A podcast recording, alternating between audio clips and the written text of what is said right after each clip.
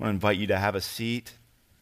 As you do, I want to introduce myself. My name is Josh McLean. I'm one of the pastors here at Hagerstown Church. And as I say almost every week, it is my privilege to be opening up the Word of God and to, to be sharing with you from that precious book. So if you have your Bibles, I want to encourage you to grab it, turn to uh, the Gospel of Mark, and we'll be in chapter 8 this morning, and I'll be working through verses 31 through 38.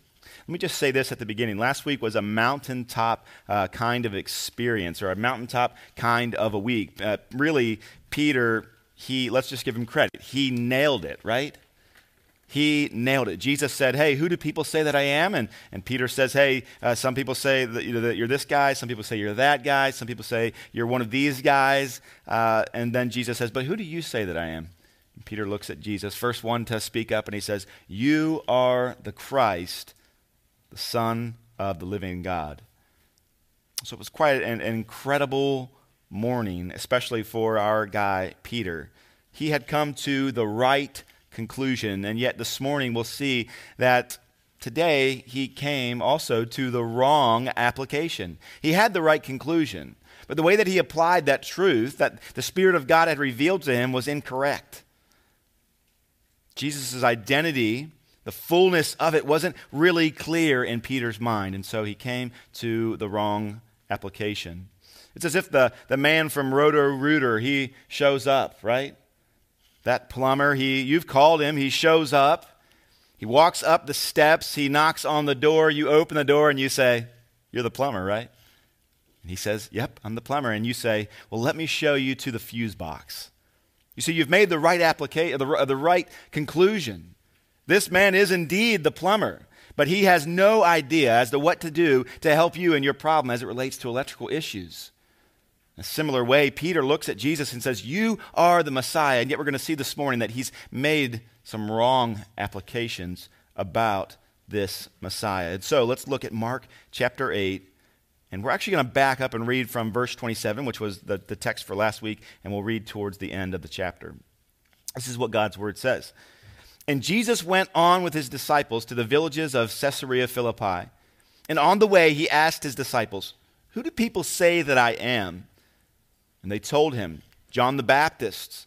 John the Baptist. And others say, Elijah. And others, one of the prophets. And he asked them, But who do you say that I am? And Peter answered him, You are the Christ. And he strictly charged them to tell no one about him. And he began to teach them that the Son of Man must suffer many things and be rejected by the elders and the chief priests and the scribes and be killed. And after three days, rise again. And he said this plainly. And Peter took him aside and began to rebuke him. Turning and seeing the disciples, he rebuked Peter and said, Get behind me, Satan. You're not setting your mind on the things of God, but on the things of man. Calling the crowd to him with his disciples, he said to them, If anyone would come after me, let him deny himself and take up his cross and follow me. For whoever would save his life will lose it. And whoever loses his life for my sake and the gospel's will save it. For what does it profit a man to gain the whole world and forfeit his soul? For what can a man give in return for his soul? For whoever is ashamed of me and my words in this adulterous and sinful generation, of him will the Son of Man also be ashamed when he comes in the glory of his Father with his holy angels. And he said to them, Truly I say to you, there are some standing here who will not taste death until they see the kingdom of God and after it has come with power. Let's ask God to bless the reading of his word. Father, again, we come to you this morning. And we simply ask this Would you bless your word in our hearing this morning? I pray that as I speak, that your spirit would quicken our hearts and minds, that we would see Jesus more fully, our sin more clearly, and that we would run more steadfastly to holiness into eternity. We ask that these things be done in the name of Jesus. Amen. Again, as I typically do, I want to kind of give you uh, a, a front loaded main point or big idea of the, the text this morning. And, and that idea is this that God's kingdom, God's kingdom is incompatible with any other kingdom. God's kingdom is incompatible with any other kingdom. He, his kingdom is completely different from our kingdom or from our kingdoms. And therefore, they do not work together. Keep that in mind as we work through this text. There in verse 31, this is what the Word of God says. And he began to teach them, his disciples, that the Son of Man. What does he say about this Son of Man? Well, Peter had uh, finally come to the right conclusion about Jesus' identity. He knew that Jesus was, the, in fact, the Messiah. However, Jesus had work to do in regard to helping Peter and the other disciples really come to understand the implications of his messiahship. And so he begins to teach them about that Messiah, this, this Christ. He begins to teach them about him. I want you to remember that Jesus, he's not introducing the concept of Messiah. They knew full well about what this Messiah would be, but they still, in that day, were unclear as to the, the, the, the, nuances that Jesus was going to be highlighting. When Jesus finally speaks of, of his messianic status, it's, it's not to claim the common understanding as all those men had, especially the disciples, but really it was to redefine it, redefine it in a way that was beyond recognition as Jesus began to speak about the Messiah and to tell them what it would look like, perhaps for many of them it was unrecognizable. It's interesting that Jesus uses so many titles and themes for himself. Even in this passage here, he asks Peter about who people say that, they, that he is. And, and, and Peter responds, You're the Christ, you're the Messiah, you're the anointed one. But what, move, what, what, what, continues to happen is that Peter then, or Jesus begins to talk about the Son of Man and what the, the Son of Man actually is. I want to kind of help you to unpack some of these ideas. At the risk of oversimplification, uh, I, I want to show you what he's saying here. Jesus is telling us that the Son of Man, which is a, a title signifying Jesus as the representative of Israel, that he will inherit a kingdom. And in connection with that, he's also the suffering servant, as we'll see in this text. And so the Son of Man, that, that is the, the leader of this new kingdom, as a representative of God's people, will make his way to that place by being the suffering servant of Isaiah. And so the Son of Man, reigning in God's kingdom, the suffering servant, suffering, will become will, be, will come together, and therefore we'll, we'll get the Messiah. So, what does Messiah actually mean? Well, it's the Son of Man, the ruling king, and it's the suffering servant come together. That is our Messiah. In other words, he's the anointed king who will usher in God's new kingdom.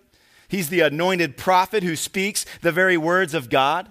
And he's the anointed priest who doesn't only make a sacrifice for God's people, but he is in fact the sacrifice for God's people. And so that is the Messiah. That is the Son of Man. And as verse 31 indicates, he must suffer many things. Before we talk about suffering many things, I want you to see this word must. Why must Jesus suffer many things? One reason is it was his divinely appointed purpose. God the Father the first person in the Trinity had determined that Jesus would suffer according to the plan of redemption, settled before the foundation of the world. And furthermore, Jesus must suffer. The Son of Man must suffer. Why? To fulfill Scripture. The prophet Isaiah, as we spoke about just a moment ago, he had a lot to say about the servant of the Lord, particularly that he would be what? A suffering servant.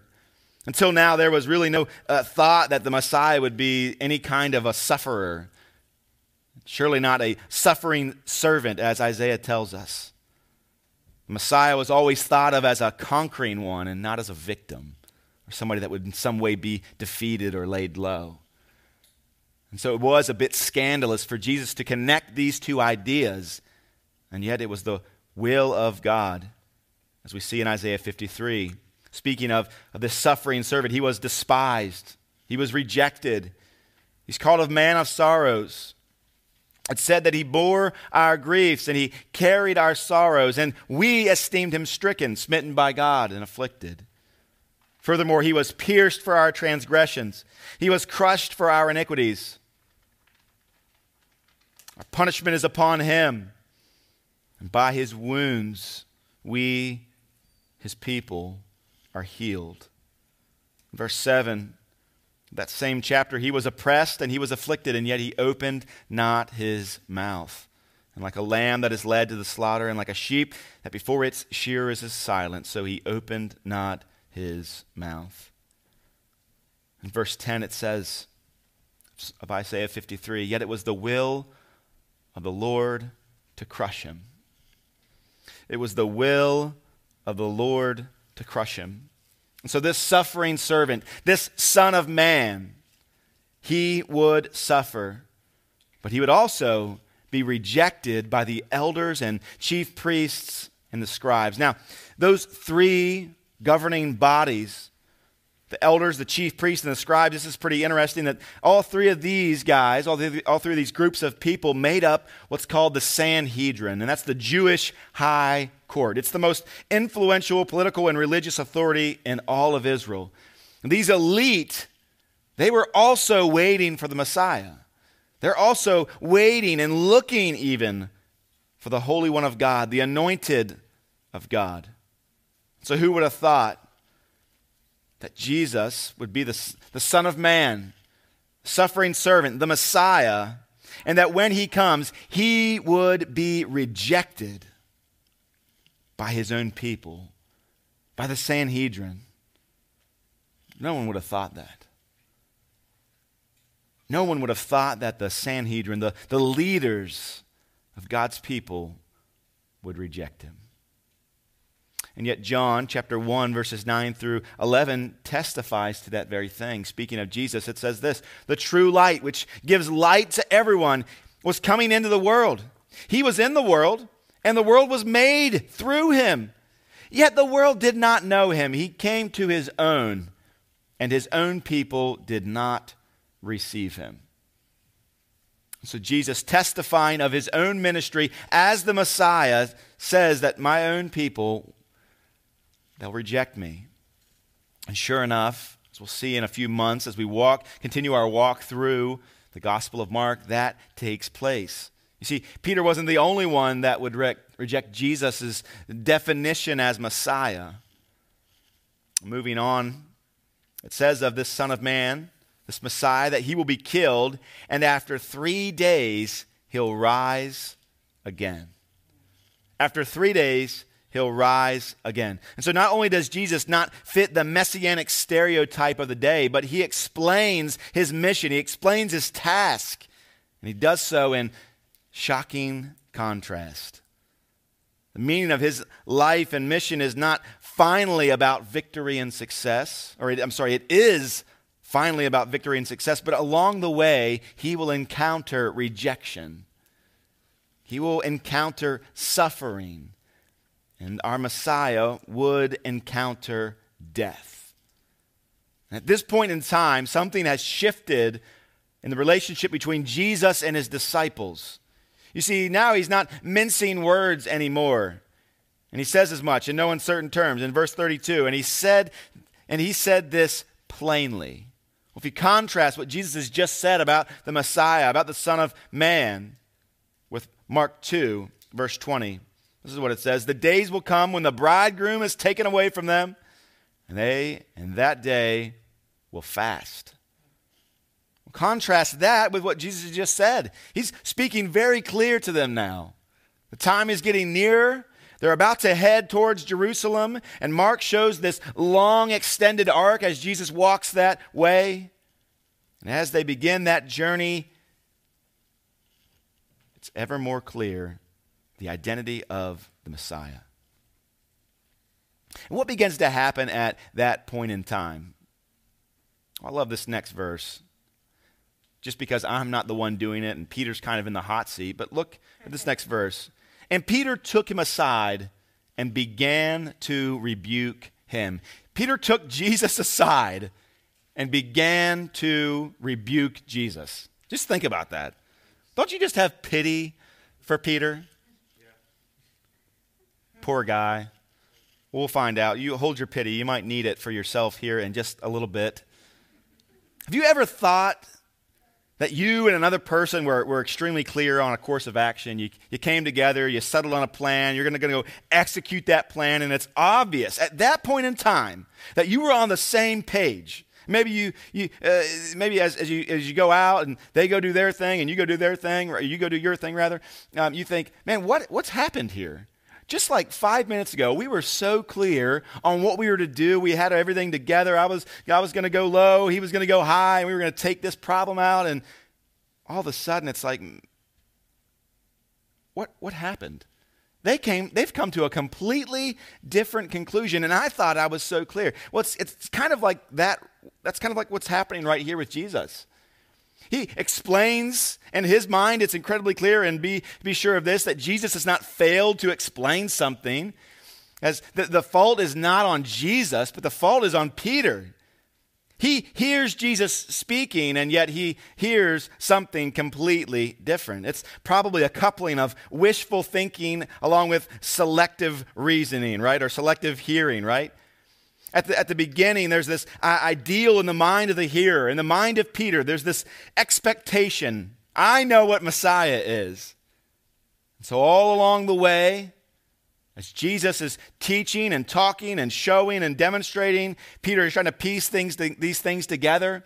And he had his initial ideal. He knew what to expect when it came to the Messiah. And so, things that didn't fit the model in his mind, he cast to the side. And, of course, things that did fit, he held onto. So they have this expectation. They anticipate hearing information that aligns with their expectation. And what doesn't, they simply discard. At any rate, uh, Peter has heard enough at this point, though. Wait a minute. Things are beginning to, to separate out too cleanly, too clearly. Jesus is going one way, he's going another. It's time to scold him. It's time to take Jesus aside separately and reprimand him. Peter says to Jesus, You can't talk like that. Don't you even know who the Messiah is? Don't you know anything about the Messiah? 1 Corinthians chapter 1 verses 22 to 25 this is what it says For Jews demand signs and Greeks seek wisdom but we preach Christ crucified. We preach the Messiah crucified. That's a stumbling block to the Jews and folly to the Gentiles, but to those who are called, both Jews and Greeks, Christ, the Messiah, the power of God and the wisdom of God. But the foolishness of God is wiser than men, and the weakness of God is stronger than men. Peter his ideal Messiah and Jesus' true Messiah are beginning to separate very clearly. I want to ask you this morning what are the chances of that happening to you? What are the chances that you, having spent time with Jesus, having spent time even in His Word, that you would come away having a slight misunderstanding, perhaps a drastic deviation as to the identity of the person, Jesus, the Messiah? Is it possible? I would say yes. How long has Peter traveled with Jesus? Heard the teaching of this great man, this miracle worker, this prophet of God this one who claims to be the very Son of God. And yet, still, he's missed it. I think as we proceed, it would be wise for all of us to proceed with caution, to proceed with humility. You see, because here we begin to see the emergence of another messianic theory. We thought they were all on the same page. We rejoiced when we heard Peter's testimony, and now we see wait a minute, they're talking about two different things. Verse 33 But turning and seeing his disciples, he rebuked Peter and said, Get behind me, Satan. Peter here acting as a spokesman for the group. It's likely that, that the entire group of, of disciples, they're thinking contrary to Jesus' teaching. that this can't happen. It's possible that Peter is really just speaking up for the group as Jesus offers his counter rebuke. He wants all the disciples to hear. And it's a, it's a, it's a heavy counter rebuke. Peter, in a sense, is given another possible nickname here. His name originally being Simon, Jesus giving him a new name Peter, you're going to be Rock, Petra. And now he's calling him Satan. Uh, that's one of those nicknames, maybe like one your father gave you, that you hope doesn't stick, right? Peter hopes that people forget that. You're the guy that Jesus called Satan. I mean, like, what do you do then? But why, why Satan? Why would Jesus look to Peter and say, Get behind me, Satan? Do you remember Jesus' time of temptation? We went through this a few months ago. Jesus' time of temptation there in the wilderness. He's tempted by the devil. He's tempted by the accuser of the brethren, by Satan himself, to skip the suffering parts and jumps, jump straight into the exalted, glorified state that his Father had in mind for him. Satan wanted Jesus to skip the hunger. Satan wanted Jesus to skip the cross, but Jesus rebuked Satan then. He would not give in to temptation, to abstain from the path that his Father had put him on. Jesus wouldn't do it. He wouldn't disobey his Father, not for Satan, and surely not for Peter. So now Peter is standing in the way of Jesus. He's standing on the path of Jesus. He's standing in front of Jesus and not behind, leading the pack and not following. And in a figurative sense, he's holding him back, and Jesus rebukes him and says, Stand down, Satan. I imagine the scolding cut Peter. It's a painful thing to hear from your master, and yet it was necessary and it was true. What does he say about Peter? He says, You're not setting your mind on the things of God, but rather you're setting your mind on the things of man. It calls to my memory Colossians chapter 2, where the Apostle Paul, under the inspiration of the Holy Spirit, warns us. He warns the church of Colossae, and he warns us as well. See to it that no one takes you captive by philosophy by empty deceit, according to human tradition, according to the elemental spirits of the world, and not according to Christ. And not according to Messiah. To the one Messiah that Jesus has told us about. Peter's doing that very thing. There's a human way to conceive of the Messiah, and there's a godly way. The traditions of man, they deceive us, they tempt us, they draw us away from the truth. And, church, it can even trick you if you're not careful, as Paul warns us. And we have to be on guard we're not slipping into human tradition. What makes sense? Some philosophy, the warning of Jesus, it echoes through my mind as I hear Paul's warning. Many will say, Lord, Lord, did we not do this for you? Did we not do that for you? Were we not one of yours? And in that day, what will Jesus respond to those? To many, to many who claim to be Christ, many who even go to church. What will our Lord say in that day? Depart from me. I never knew you. Could be said also, Depart from me. You never knew me. Many will be deceived. So consider your own heart. Do that in humility this morning. We're so used to thinking immediately of all the ones around of us that we know that might possibly be deceived that might possibly say, Lord, Lord, did we not prophesy in your name? Think of your own life this morning in humility and ask the Lord to search your heart. Not all who claim the Lord are known by him.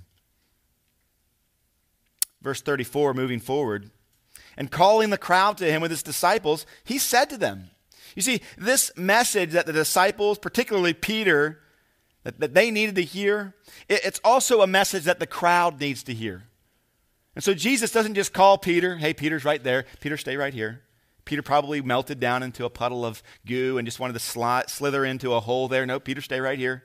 Disciples, you come over here too. Call the crowds around. They need to hear this as well. Get over here. So the crowds, they gather around, and as they do, Jesus begins to teach some of the basic principles of the kingdom of God that he, the Son of Man, the suffering servant, God's Messiah, was ushering in. This is what he says If anyone would come after me, if anyone would enter into the kingdom of God, listen up. Remember, Jesus, when he called his disciples, what did he say to them? Follow me, and I will make you fishers of men. I preached a sermon a little while ago out of Mark 1, he says just that.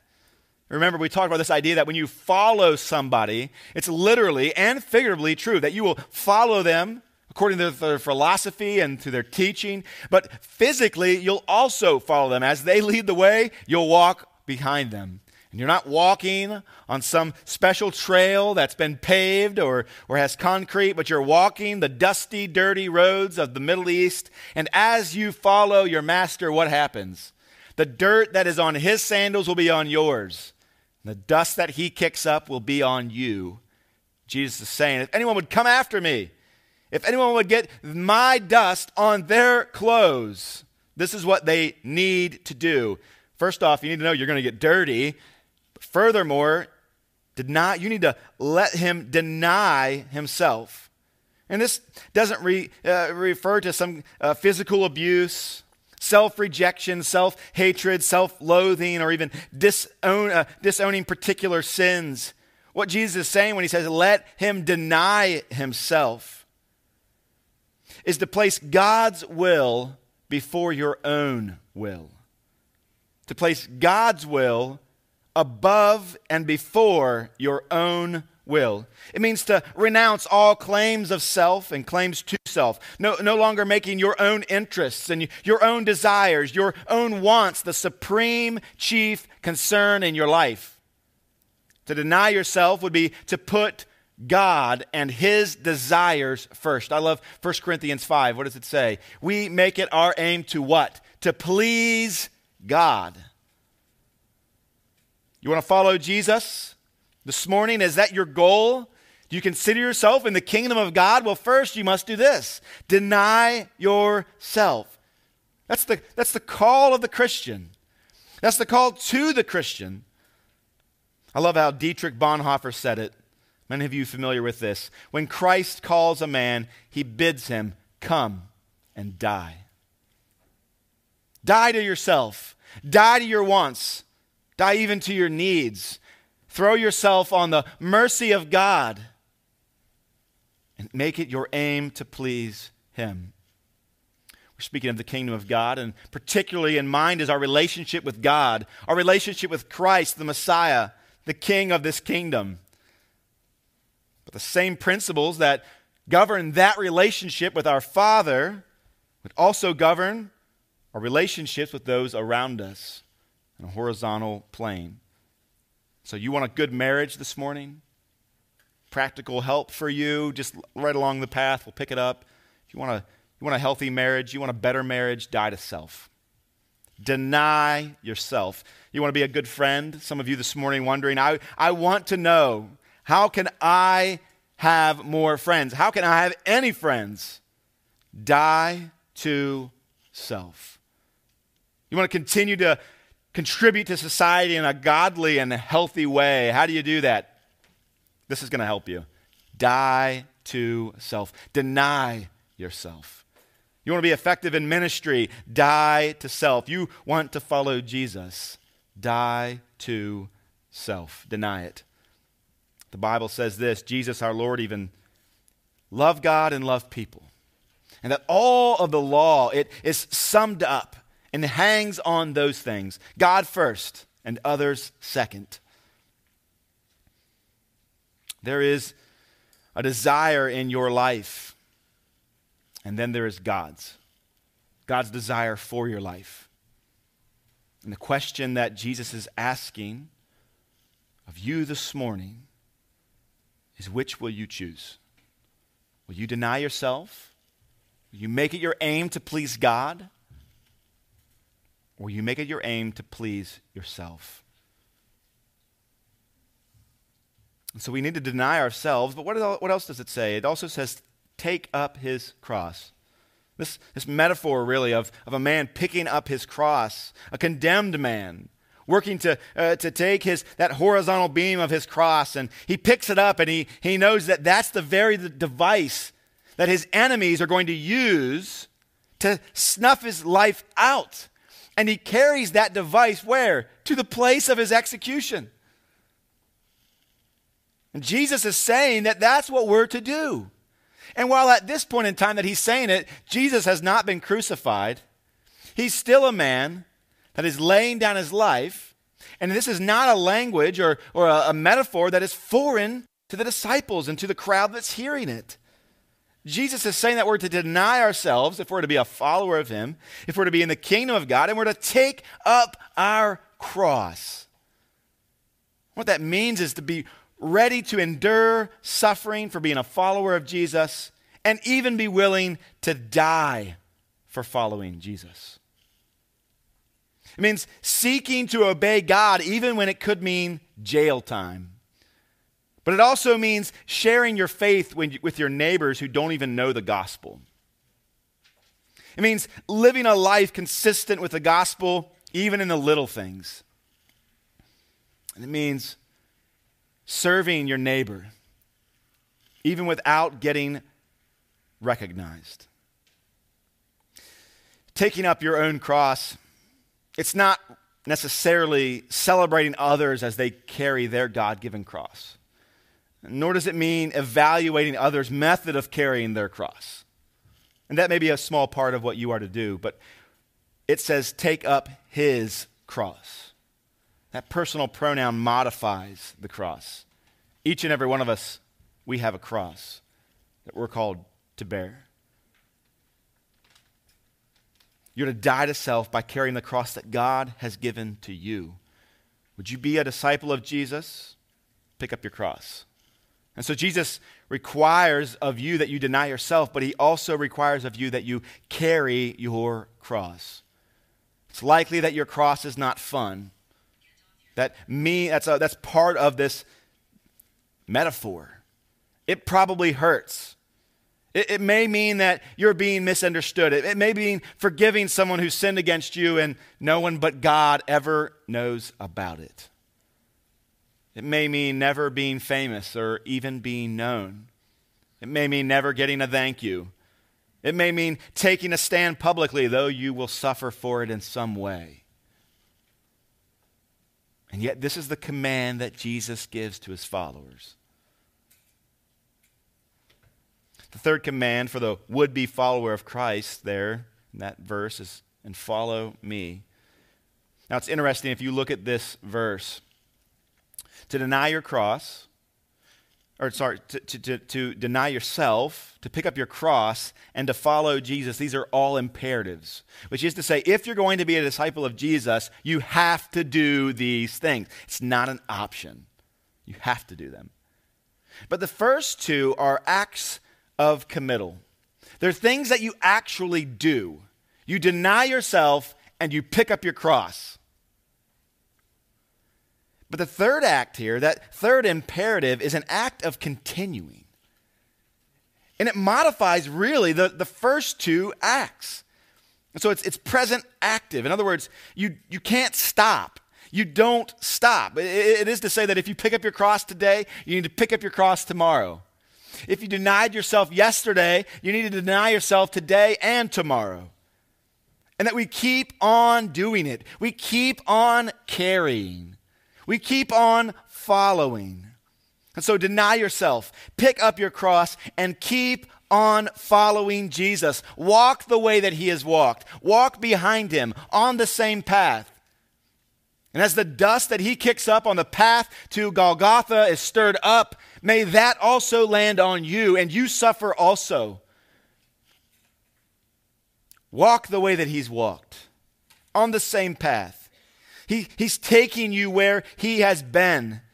When he says, Follow me and take up your cross, he's not telling you, Christian, to do something that he is not intimately familiar with. He literally took up his cross and he carried it to the place of execution. I love Paul and how it sews together. He says, Follow me. How? As I follow Christ. This is a man who laid down his comforts. He laid down his rights. He was misunderstood. He was abused. And yet, he did all these things because of the call of Jesus on his life to what?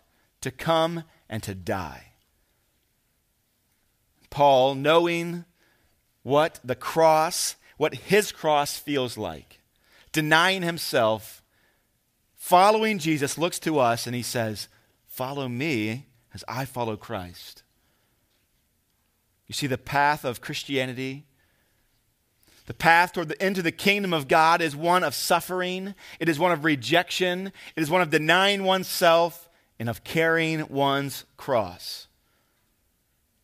When you hear Jesus laying down the rules of the kingdom, you might begin to feel a sting in your heart as you realize that you, maybe like Peter, had something else in mind. We've seen the, the kingdom that Jesus has explained to us. And now let's look at Peter's. You see, because as Jesus begins to talk, we see that Peter's is quite different than Jesus's. You see, in Peter's kingdom, instead of deny yourself, no, it's exalt yourself. That's, the, that's rule number one in Peter's kingdom. Maybe that's rule number one in your kingdom. And if we're all honest this morning, we'll admit that that mantra, that desire lies at the heart of every single one of us and possibly even motivates every action or has the potential to motivate every action that we have, even as Christians. That ourselves, that our own lives, that we would be exalted. We want to be the best. We want to be thought of as the greatest. We want people to see us in our good times, and we want to pretend and erase the bad ones. We want them to know the good things about us and know none of the evil. Sadly, sometimes the, the hardest part of seeing our own sin and coming to grips with that is the awareness that we're not as awesome as we thought we were. Because we want to be exalted and to deny ourselves, to put others first, that's not what's happening, not in Peter's kingdom. We see that in the lives of the disciples. Hey, Jesus, when you come into your kingdom, will you, you let me sit next to you on your right hand? Can I be like the guy that doesn't really do anything but looks like he does everything? Maybe has like a stick or a sword or something. Maybe it's made out of gold. Can that be me? I want to be that guy. Oh, you want to just not answer the question? I'm going to go get my mom. She'll take care of this. Right? This is what is at the heart of each and every one of us that we be exalted. We want to be heard. We want to be honored. And moving forward, what about this next point? Pick up your cross. Are you kidding me? Not, no, not in Peter's kingdom. It's deny your cross. Deny your cross. To deny your cross is to deny serving others. To deny your cross is to forgive those who sinned against you, or to not forgive, I'm sorry and to remain bitter against them. I want to ask you this morning I don't know what your cross is, but what is the cross that Jesus has called you to bear? And he's not called us all to bear the same one, not exactly. But what's that thing that you have to get real low, to get real humble to accomplish, to, to get down real low, maybe even on one knee, to slide your hand underneath that beam and then hoist it up onto your shoulder. What is the thing that threatens to kill your pride? What is it? What is the thing that threatens to snuff out your personal dreams, the dreams of your heart? And that if you were to follow God, if you were to pick up your cross, it would end. Are you tempted, as Peter, to deny your cross? It's interesting. Peter, it is said, died on a cross. And Jesus told him that he would in so many words. We'll get to the end of Peter's life here in just a moment, but it's quite different. At one point, In Peter's life, he's in his own kingdom, operating by his own principles that are contrary to the principles of God. And yet, at the end of his life, we see something completely different. He literally and figuratively picked up his cross and denied himself. And yet, the temptation is to deny your cross. Maybe part of your cross is serving on a ministry team. There are many ways that, that you can serve the Lord. You can serve the church throughout the week from setting up, from tearing down, or organizing chairs, vacuuming, serving coffee, watching children, teaching them the Word of God, vacuuming, whatever it is. So many other options for you and some small way to carry your cross as it relates to the church. But carrying your cross is, is, is much more than serving in the church, but it is no less. But what is the cross that God has called you to bear? And are, are you willing this morning to bear it, or will you deny it? Peter wanted to deny his cross, and I hope that you don't this morning. But lastly, the, the counterfeit the counterfeit option that we see in Peter's kingdom as, it, as we contrast Peter's and Jesus's is instead of following Jesus, the temptation, the mantra in Peter's kingdom is to follow your heart. That's what our culture wants us to believe. That's the direction that most of us are heading. Follow your heart. I'm going to ask you this. When we talk about the heart, me ask you a question. Why is it that you do what you do? This is incredibly simple. I didn't come up with it. I'll parrot it to you this morning. Why do you do what you do? Here's why. We do what we do because we want what we want. We do what we do because we want what we want. Why did Peter reject Jesus' teaching that if you follow him, and that he himself would suffer. Why did Peter reject that? Because that's not what he wanted. Deep down in his heart, that's not what he wanted. And yeah, he'll continue to walk on the path with Jesus, but in his heart, his feet are doing one thing, but his heart is pumping the brakes. His heart's not in that. That's not what he wants for himself. And so instead of following Jesus, he determines to follow his heart. What we see Peter doing this morning, it really is a thoughtful culmination of, of all of, pers- of, of Peter's personal depravity, coupled with his cultural understanding, even, listen, parental upbringing. There's a warning here for all of us, particularly if we're parents. That Peter, the way that he thought about his own life, the way that he thought about the Messiah, was Peter centered. It was all about him. And parents, if we're not careful, we'll, we'll end up raising children who believe the same thing. Follow your heart, do whatever you want, whatever's in there, just be true to that. And yet Jesus is warning, hey, don't follow your heart, it's wicked. Your heart is selfish. Your heart is evil.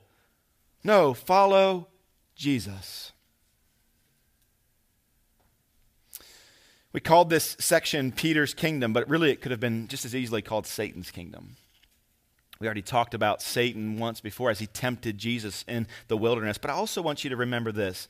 Remember how Satan fell? Once an exalted angel, now a cast out, cast down enemy of God.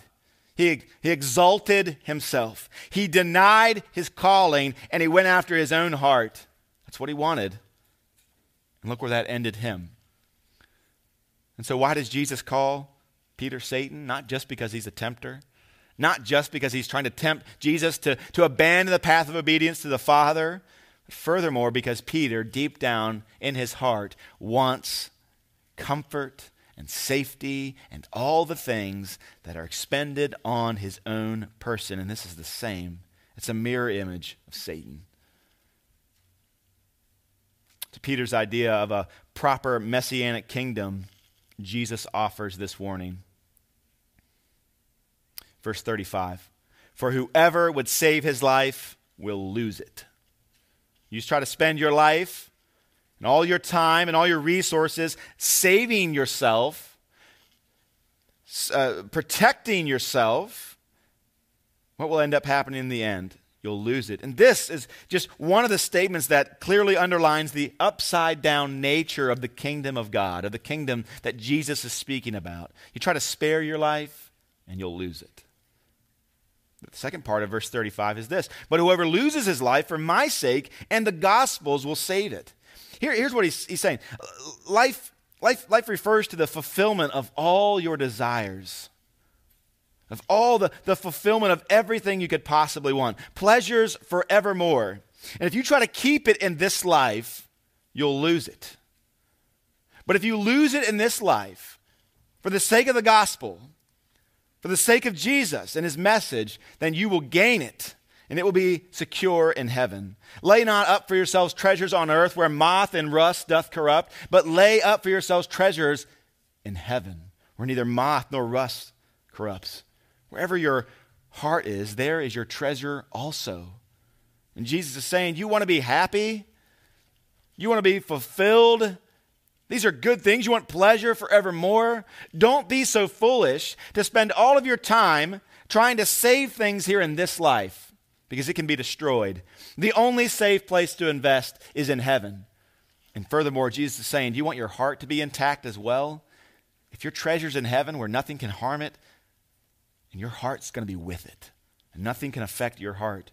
In other words, he's saying pleasure, fulfillment, and joy are found when we give our lives in this life, in this time, for Christ and for his gospel. Verse 36 What, what does it profit a man to, to gain the whole world and to forfeit his soul? There's no answer. There's a clear answer. But Jesus really isn't asking you to answer. What, what really do you gain if you have the whole world but you lose your soul? You've gained nothing and lost everything. What can a man give in return for his soul? If we were to weigh these things out, what can you really give? It's obvious. There's nothing in this life. The culmination of all things don't equal your life and its value. Verse 38 Jesus has given them some incredible instruction. He has contrasted the, the temptation of Satan's kingdom with his own. There's a choice, there's a, there's a road split right before the disciples and between the, before the crowd. And Jesus is saying, then in that statement, or in that, in that situation, in verse 38, whoever is ashamed of me and of my words in this adulterous and sinful generation, of him will the Son of Man also be ashamed when he comes in his glory and the glory of his Father with the holy angels. I'm going to talk about two words adulterous, highlighting this idea of sinful and unfaithful. There's a generation in that day that were unfaithful to God. They cared little for the kingdom of God and more and everything, really, for themselves. What's in it for me? What does this Messiah do for me, but more than this Messiah over here? They're unfaithful, cheating in a sense on God. The second word I want to highlight is whoever is ashamed. It's an interesting word. When we think of this word ashamed, we think of it more of like emotional, internal. I'm ashamed of something. It's my disposition towards something, but it's not necessarily an action. But what's in mind here is not really just an emotion, just an inward something or another that's taking place and you don't really know what it is, and, but it's moving forward. This idea of ashamed is saying, I don't like what's being said. I don't want to be associated with that, and therefore I'll distance myself from it. Which is what we do when we're ashamed of something. That's what Jesus is talking about here. Whoever is ashamed, whoever distance themselves from Jesus and from his message, in this time and day and age when they need to hear it more than anything, they need to see that more than anything, Jesus says, Of you will I also be ashamed. Of you also will I distance myself. Will I not share my glory? Will I not share my grace with? And I stand before the Father with holy angels. Ashamed of what? Of the upside down nature of Jesus' kingdom. It's foolishness to many. It's shameful for many that Jesus would be crucified, that the Messiah, the anointed one of God, would be killed on a cross and that he would carry his own cross to the place of execution. For many, it's appalling. Now, in our day and age, in this generation or this century, it's not so shameful that one die on the cross. As a matter of fact, that one lay down his life for his friends is pretty in- incredible. It's not lost on us, even if you're not a believer. It's not lost on you to understand that what Jesus has done, or what he some you know, Christians claim that he has done, is a beautiful thing. And yet, there are things about Jesus' message that are hmm, tough to hear, tough to stand with. And even yet, then they would lead many of us and tempt many of us to distance ourselves from Jesus and his message. Most of our shame today, it's connected with the area where the gospel of Jesus confronts our culture. It's in the area most often today, in the area of gender, or in the area of sexuality, or in the sanctity of human life. And in these areas, God has spoken incredibly clear. And yet, for so many, there's a temptation in our hearts to be ashamed and to distance ourselves from the message of God. In those times, we end up finding our, our, our, our comfort. We end up confiding in another message or another Messiah. Those times we pine for a, another explanation of who God is and how he will save his people. And from that adulterous action, we must repent and get back to the path of Christ. And remember, we have to repent at a heart level. What caused Peter to deny what, what Jesus was teaching about the Messiah? What has caused you to supplant that message? It's your heart. Worshipping something other than God, worshiping comfort more than obedience, worshiping prestige more than humility. I love this quote by Lane and Tripp and how people change. It says this The typical patterns of false worship include the physical is more important than the spiritual. The temporal is more valuable, valuable than the eternal, and relationship with a, with a person is more satisfying than relationship with God. Your desire overrules what God says you need. And can I tell you this? Whatever false Messiah you are leaning into this morning, whatever version of Messiah you're holding on to, it's puny, it's ineffective, and it's far less glorious. Mark knew all too well that Peter learned that lesson. And that's what's so beautiful about this passage. Peter was struggling to grasp the message of who Jesus really is, but eventually he does. And the Peter of, of this Passion week was quite different than the Peter during Pentecost. Quite different. He finally got this. He finally grasped that God's kingdom is incompatible with any other kingdom. And with that in mind, he denied himself. He picked up his cross and he followed Jesus, quite literally. And so the question then is will you? Will you do the same? Let's pray. Father, we come to you this morning.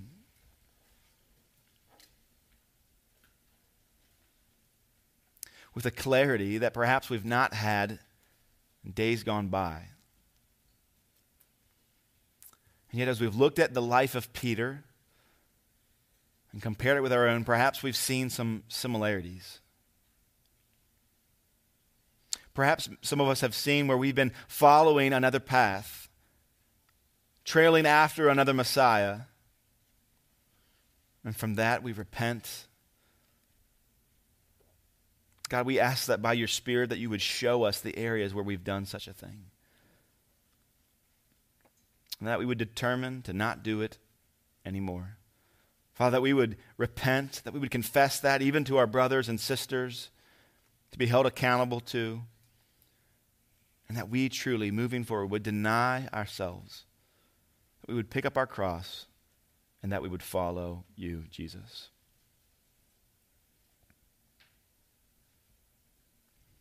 Before we enter into a time of communion, I want to invite you to keep your heads bowed and your eyes closed and to reflect in your own life.